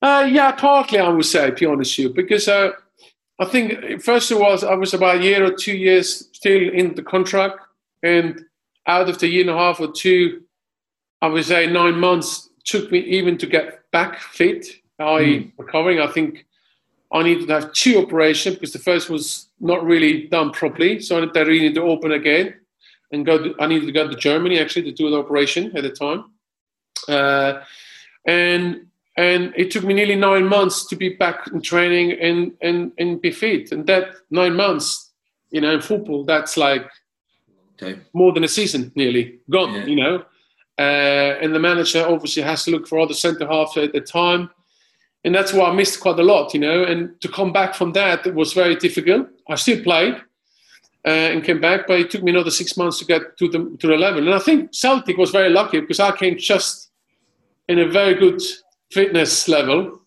after nearly over six months, big back from Spurs and kind of get fit. And that six, seven months with, with Celtic, I think was my best time in football again. I really enjoyed my football again because I think that's why I always thank Celtic because for me, that was like a hope, hope was back again and actually winning treble on top of that. I'm sorry, I can't go back. That's a better comeback than that I can't have, you know? Yeah. Did you initially knock Celtic back? Is that true? Hmm? Did you initially knock Celtic back before you um, Initially, there was a summer request. Uh, I wouldn't say I would say no, but I don't. I didn't know. Um, first of all, I don't think it was serious enough at the time, Dorfe. Right. Or the request. It was rumours, inquiring, but there was not an official say, "Hey, Ramon, are you want to come to up to us Celtic to play?" That materialised later on around November, December time, where then really Martin O'Neill. Uh, Martin O'Neill phone you? Does Martin yeah, O'Neill phone you? Yeah, we, we met also. We met up in London, of course, you know, and then I think there's no doubt he convinced me within that 30 minutes conversation in the hotel, and, and I said, thank you very much, up in Glasgow. How does he manage to do that? Because we've had a few people on who said Martin O'Neill is very convincing. Obviously, you're at a massive club in Spurs, at Spurs. How does Martin O'Neill convince you to come up to Scotland and sign for Celtic? I think Martin O'Neill doesn't have to convince too much with major words and everything else. I think Martin O'Neill, as we know, is he's his own character as a manager to start with, as a personality in the way I think he talks. I think uh, uh, I think he, he, has the seriousness. Uh, if if he wants you, he, he, doesn't have to talk too much and pursue. You know, he, he shows you immediately that uh, that's it. You're my player. You know, and and, if you feel that and you, and you hear that, then I think you don't have to talk too much with, with, him. You know, of course, uh, uh, for him, I think uh, it was a fantastic uh, uh, move because I think i had done the job for him right in the beginning from the first game. You know, arriving to uh, Celtic Park and, and scoring two goals right in the beginning. So I think you can't have a better start at Celtic than this. You know. I was a young player at Celtic when Martin O'Neill was the manager and all, all us young players thought he could be quite strange. Was was it same for you as, as a first team players? He he what? He was what? He could be quite strange. He he'd be quite strange himself. Yeah. Uh, yeah, yeah. I, I, don't know how strange you thinking is strange, you know. Uh. But uh, uh, yeah, he, he, was a different character. He, he I think he, he was a more distant person within. I, I, will, I describe a more distant point of view. I don't think she was during the week on the pitch. I think uh, Stevie Walford and Rob, Robbie, these two, uh, they were fantastic. These two, they yeah, brilliant. Uh, uh, they were absolutely brilliant. Absolutely, I think these are the backbones on on Martin O'Neill's uh, kind of uh, coaching stuff because they really melt kind of the, the, the, players together and and, and, and, and and they're always on the pitch. They were like part of the team as a player. Yeah. You know? used to uh, join in training, didn't they? used to join in training. Yeah, yeah, yeah. Rob, yeah, always, absolutely. And he said, we always take the joke because he, had, he loves to have a little fag, you know. always Steve, Steve the game. Walford, yeah. Steve Walford's very funny, isn't he? I'll tell you what, even on his age, hey, on the flank, absolutely no doubt with the crossing it. He was superb. I was you John Robertson? Yeah, absolutely. Yeah he, he was absolutely precise, even with on his age, you know, half a leg, you know, he still could yeah. actually do the job, you know. Uh, but he was a character, fantastic guys, you know, and. Uh, yeah, Martin O'Neill was, I think, I, I, don't think she ever, I saw him during the week on the training session, you know. on Thursday or Friday, he arrived, he said, oh, okay, that's uh, little five sites we're going to do, and then waiting for the next day if you're on the team or not that's pretty much a little bit it for Martin O'Neill. And then, obviously, pre on the dressing room, that's where you start to talk about uh, certain tactics, uh, free kicks, and uh, and so on. You know, but Stevie Walford and Robertson are the guys who've really done the job there. You know. Stevie Walford, he was a centre half at Arsenal, wasn't he? So yes. would he be? Would he help you at the centre half? Yeah, he was fantastic. Stevie Walford, fantastic. You know, he was. Uh, he was centre half. He He was great because he, we were training with Johan Mjällby, myself, Valgaeren. We were the three at the back. Can you imagine? Yeah. Can you imagine the day? Yeah, we would be in the Champions League now again. You know, we would lose against Ferencvaros. You know, huh? uh, who, who, impressed you straight away at Celtic? Who stood out player wise? Huh? What players impressed you at Celtic? I think you know the guy on the right. Um, oh, pronounce his name again. Uh, the right. Uh, it's not his right back, right winger. He came in against Ferencvaros in the second half. I think he was bombing down the, the flank. Oh, Frimpong. Flamco, yes, yeah, yeah. He's... No, I mean, I mean, when you went to Celtic, who impressed you? I I. I yeah. Imagine, ah, who was impressing me at the time? yeah. listen, we can only mention one name. Larsson. Who do you think? Kane Larsson, of course. Of course. And uh, I'll tell you what, it was great as a, on a, from a centre half perspective point of view, okay? It was great to have, obviously, Henrik Larsson at the front because you knew whatever happens, it was cool. yes. Well, somehow it would do. But I have to say as well, the combination with Chris Sutton mm. together, it was great because Chris Sutton is a big fella, can hold the ball quite well. And we tried to chip it always to him on, on the chest. And obviously, Henrik Larsson spinned off Henry, uh, Chris Sutton all the time. And I think these two together was a very good combination, a good kind of uh, way from the centre half point. We felt almost secure because we never thought the ball comes back. We knew it's going to stand there. We can actually push up, you know. And and we always knew Henrik Larsson was good, and uh, there's no doubt. Ken Larsson is uh, was a fantastic player. Yeah, uh, we often interview players who go to Celtic and Rangers, and they're blown away by the size of the club. Was there a moment that that happened to you when you went to Celtic? How early on was it that you realised how big a club it was?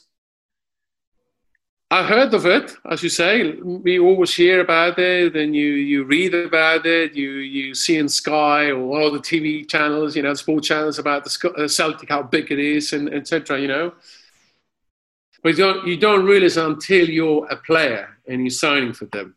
Uh, once you walk into that Celtic Park or walk out the Celtic Park tunnel, then you realize that is paradise. It's an different planet. Uh, a Celtic part, you, you just it's very difficult to describe as a player. You know, it's it's it's you get goosebumps just coming out that tunnel when you're just from the warm up, and you can hear the whole nearly 50, 60,000 people absolutely supporting you. Uh, it, it, that's you, when you realize, wow, this club is beyond a club. This is mm. absolutely one of the biggest club in the world in terms of everything. Be honest with you, that I can com- comfortably say that the Celtic fans should be more than pride and, and uh, about it because they really are one of the best club in terms of fan base, one, but also as in, impression in terms of club as well.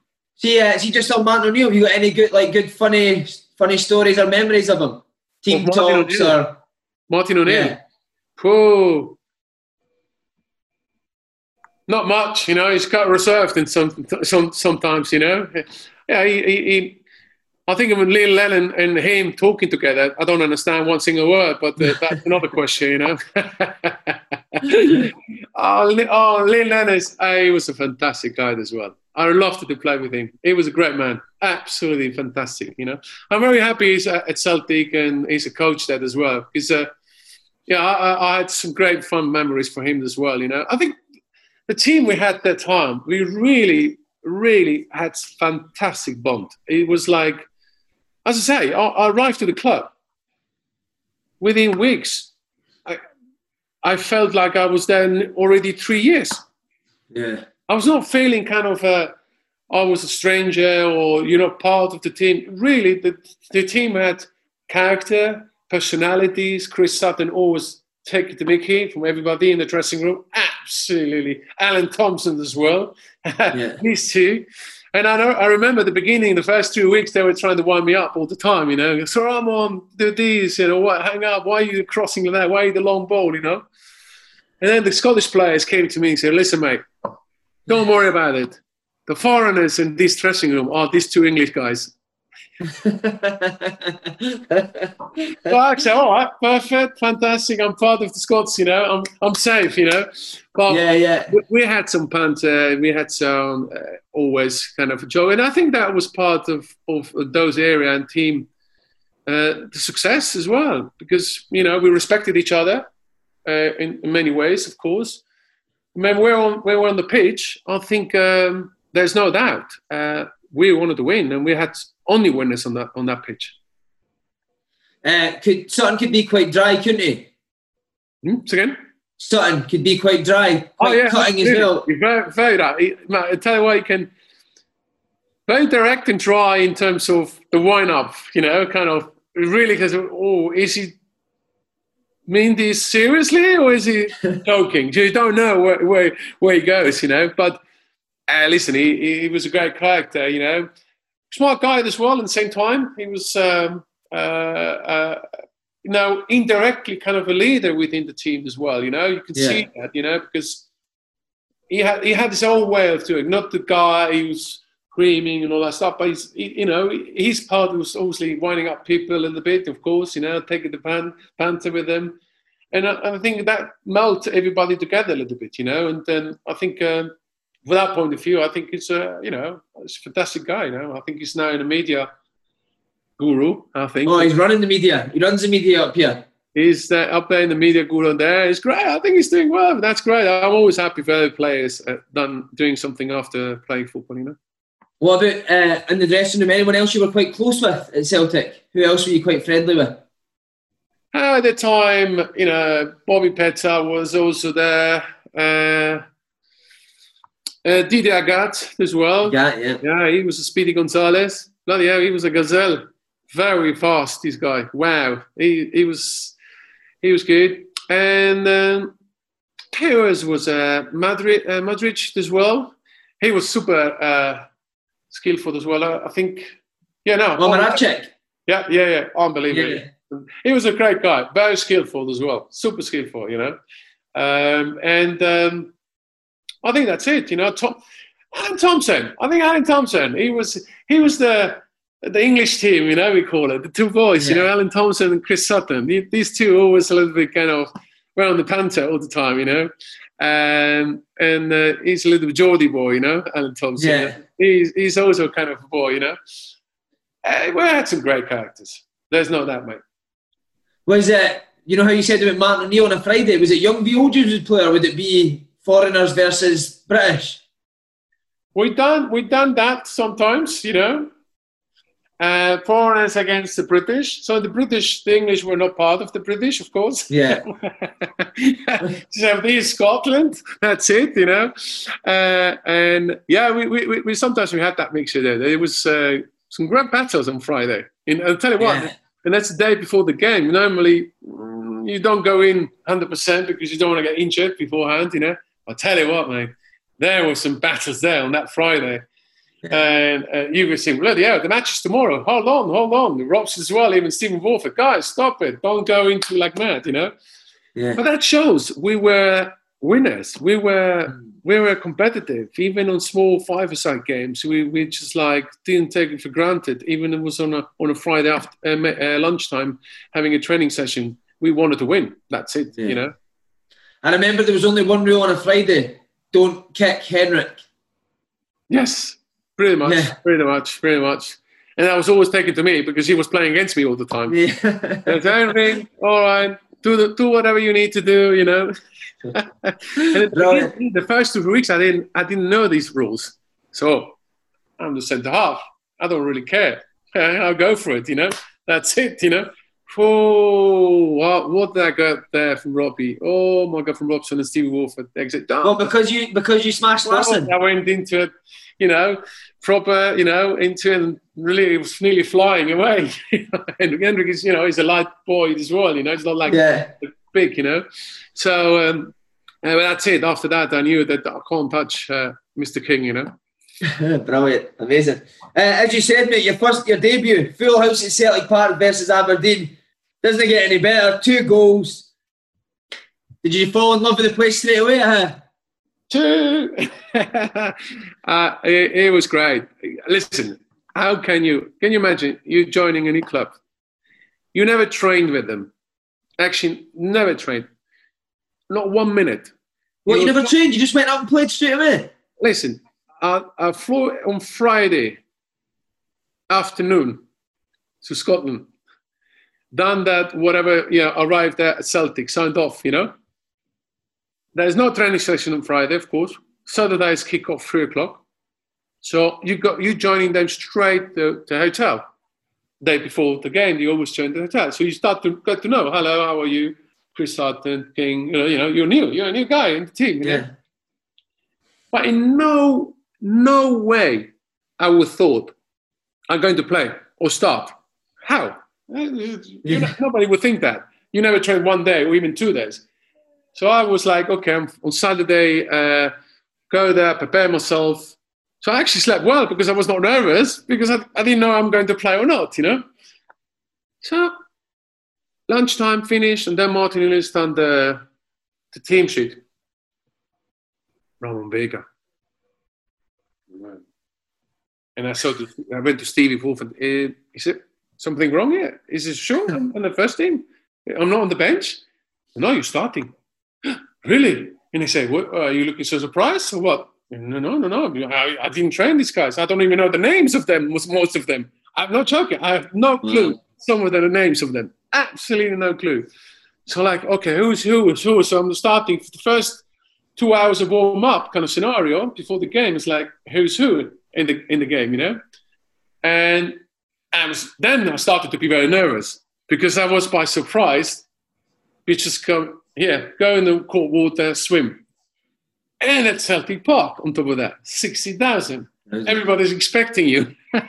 Can you imagine? Obviously, first game, you're joining from Spurs, everybody expecting, obviously, you're going to do well, you know, or not, you know, in this case. And I said, oh, goodness me, what a pressure I have now already. Wow. So and I had no clue about Aberdeen either. So a little bit from talking to the guys and the boys who are there and who and who, whatever it is.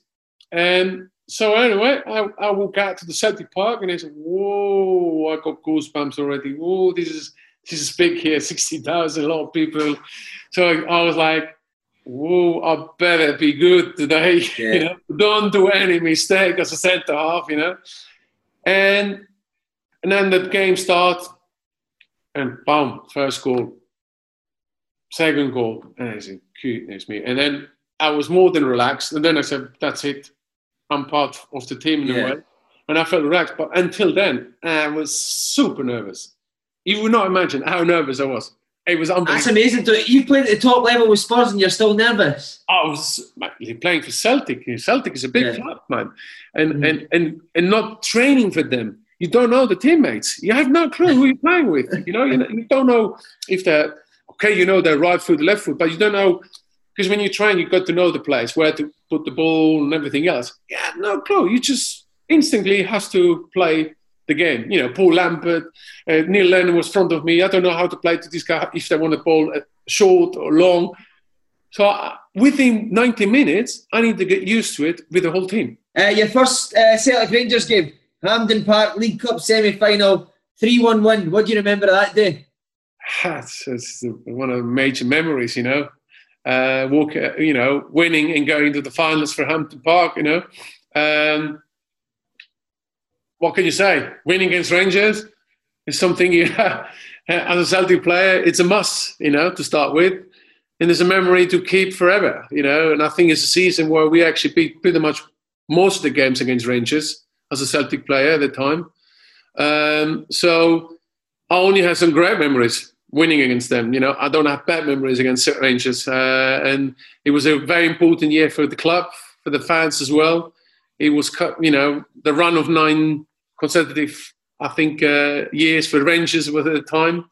And we, we, and we pretty much cut that by winning the league uh, at the time, also winning the cup and the league cup as well. So you know, it's uh, you know, winning against Rangers. It's it's a very very special uh, uh, match always as a Celtic player. Very very special.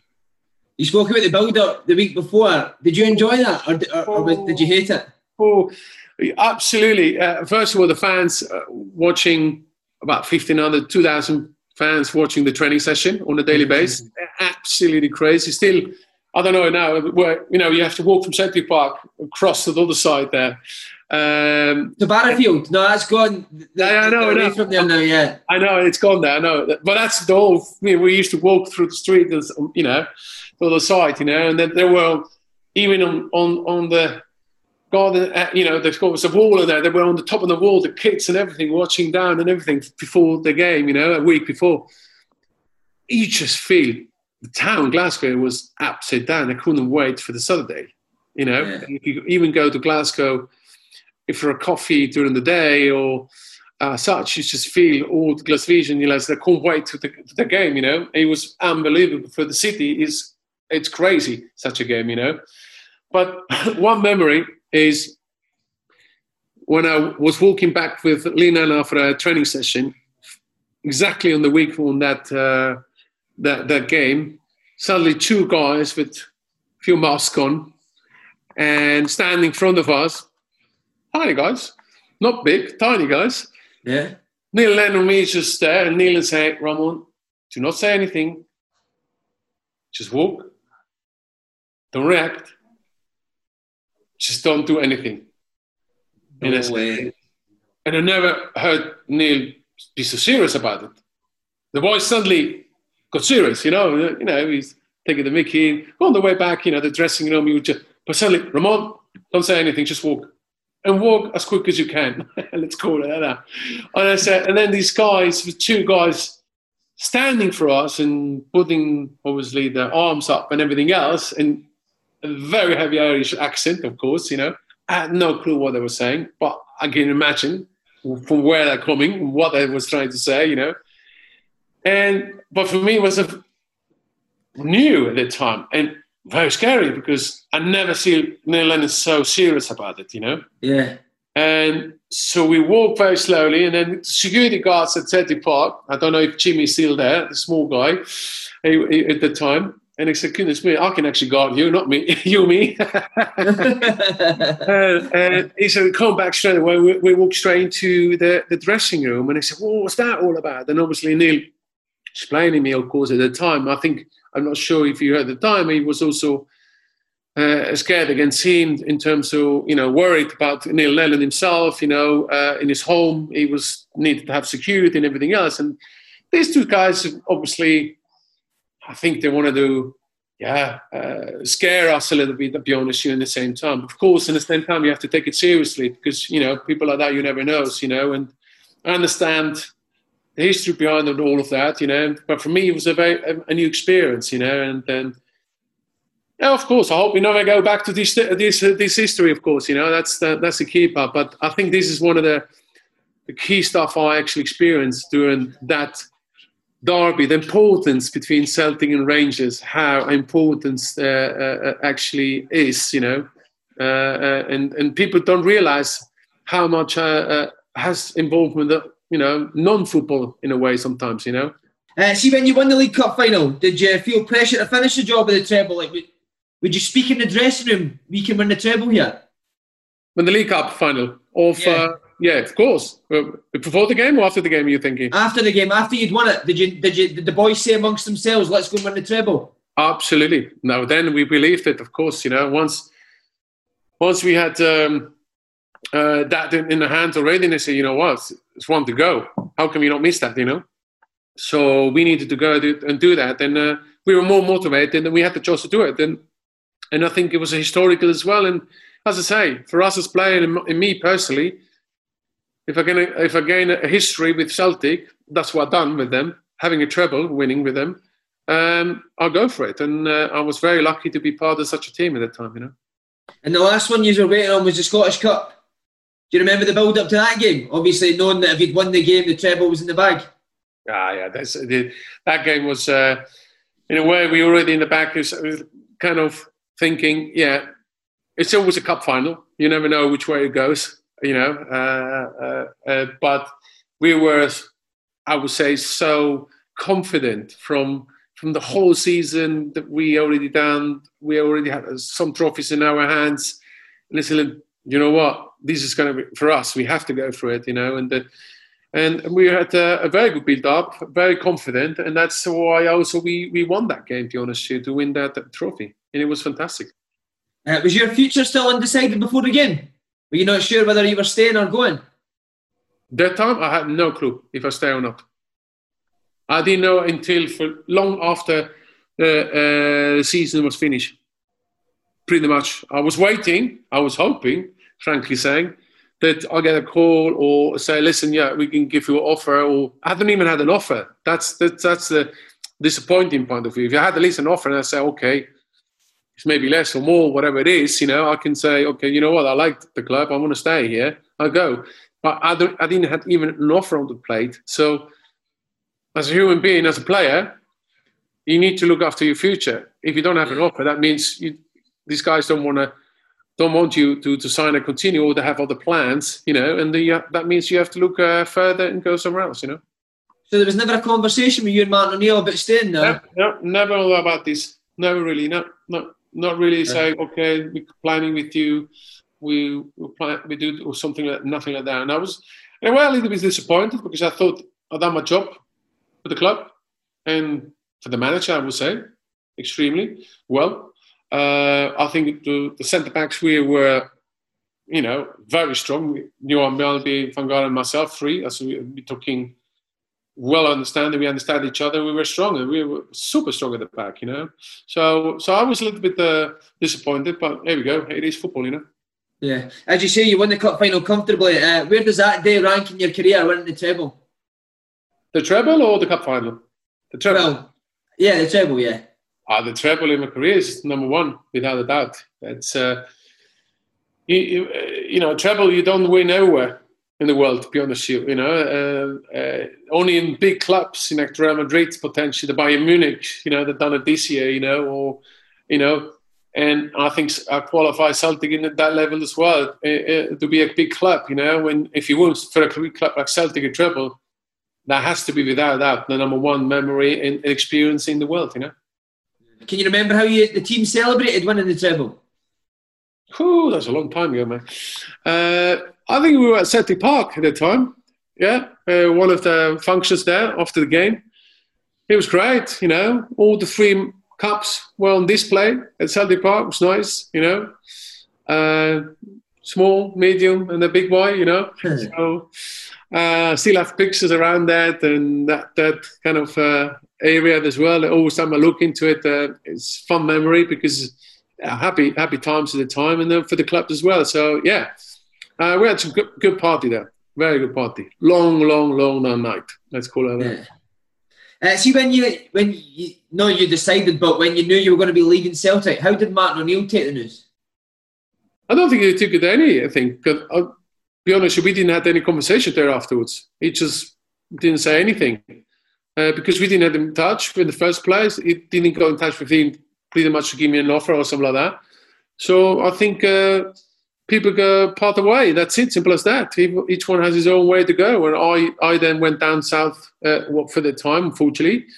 Uh, uh, but I needed to look after my future. Uh, I didn't have an offer or any conversation to be or stay at Celtic. So it's very clear. now. I have to look forward for my future, you know.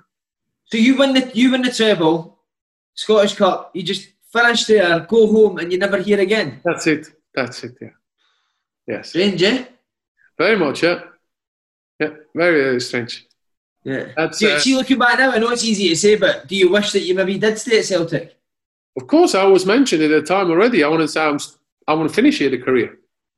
Yeah. I would have done. You know, if if he already by winning the league or we or the second cup I already said, listen, there's no doubt I want to stay here. You know, if he puts me a contract down, whatever terms of money as such at the time, and you have a, a project that I can stay there for, for, for, for, for the rest of my career, I have no doubt I would say yes, to be honest with you, you know. But if you don't have anything in your hands, you're not going to run out the contract and be on the, on, you know, not on the street, but without the, without the club. So you need to make sure you can start the season somewhere and uh, and have a contract. You know. You like Glasgow as a city? I loved it. Really nice. Really. Where did you like? Where did you like going? Oh, don't say the name now anymore. But um, it used to be they convert that bank into a restaurant bar. What's it called? I remember. You don't remember Glasgow? Oh, uh, on George Square. Yeah, it's just a bank. Yeah, yeah, yeah. It's an old bank. Yeah. It would be an old bank, you know. I Yeah. don't know. They, they converted that a long. Well, at that time actually, they converted that to a restaurant bar. So that's a nice place to go down there. Yeah, just around there, the area there. That was a nice, place. Nice, nice mate. Okay. Uh, and then Watford, a legend in Gianluca Vialli. How was he to, work under? How we completely different, mate. Did you play against him when you were at yeah, Cagliari? yeah, when he was in Yeah. Serie A, completely. Uh, also uh, at Chelsea when he was at Chelsea as well. When I was at top. Yeah. So uh, suddenly he's my manager, you know. So can you imagine? Uh, first it was strange, and then um, it was strange because he had this Italian mentality. I, I was used to in Cagliari at the time in terms of preparation, the diet, all of that, you know. So I think it came to a period of Watford where the guys at Watford they were championship. Some of them don't even ever played championship or even live alone Premier League at the time, you know to come around to uh, such an Italian modern way of running the team, you know, the diet and all that stuff.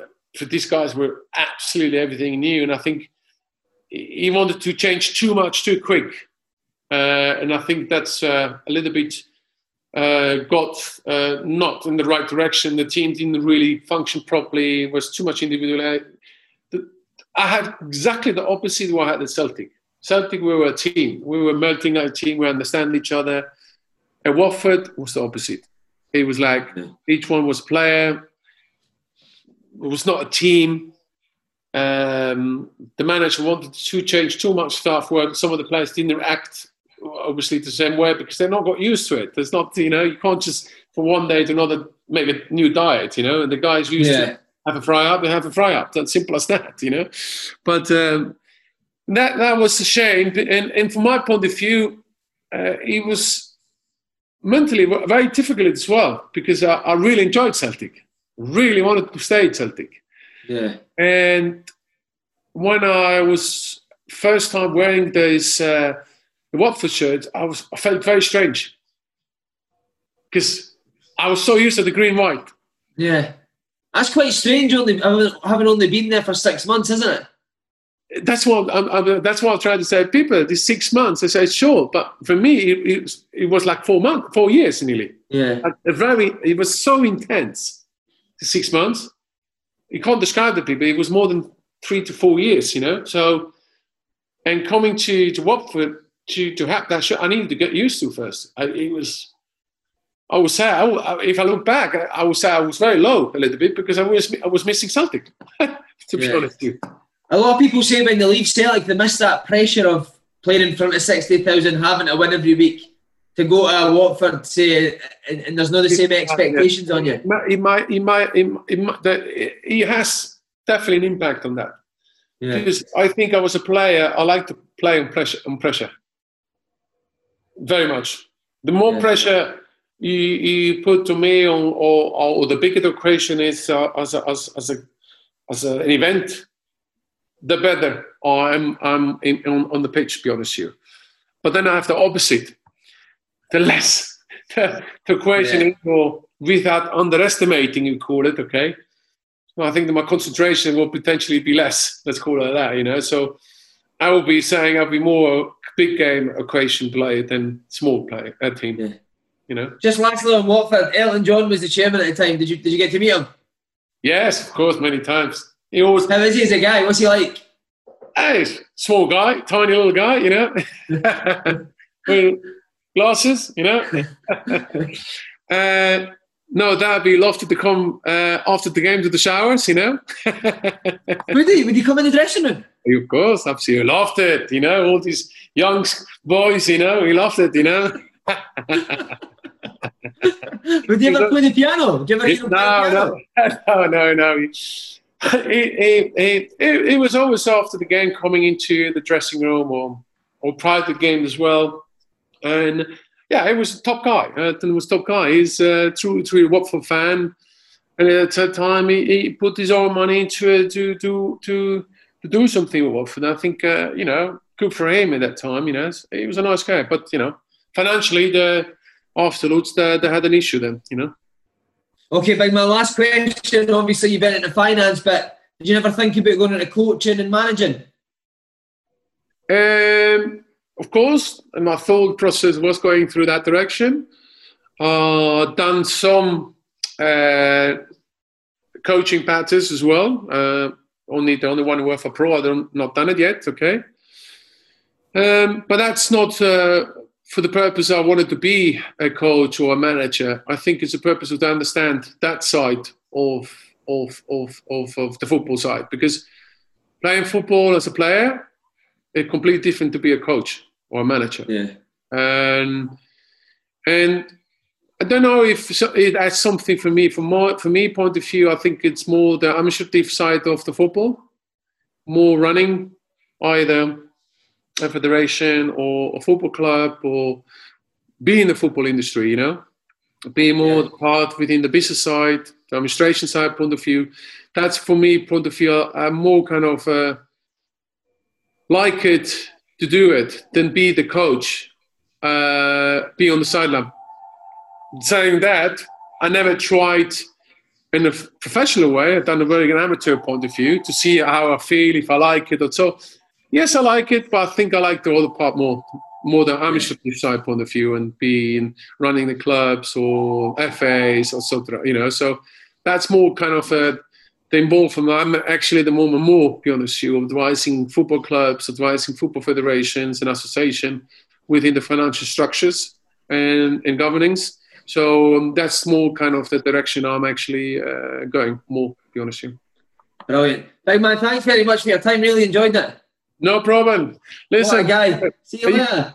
See you, mate. Take care. Cheers. See you, mate. Thank you.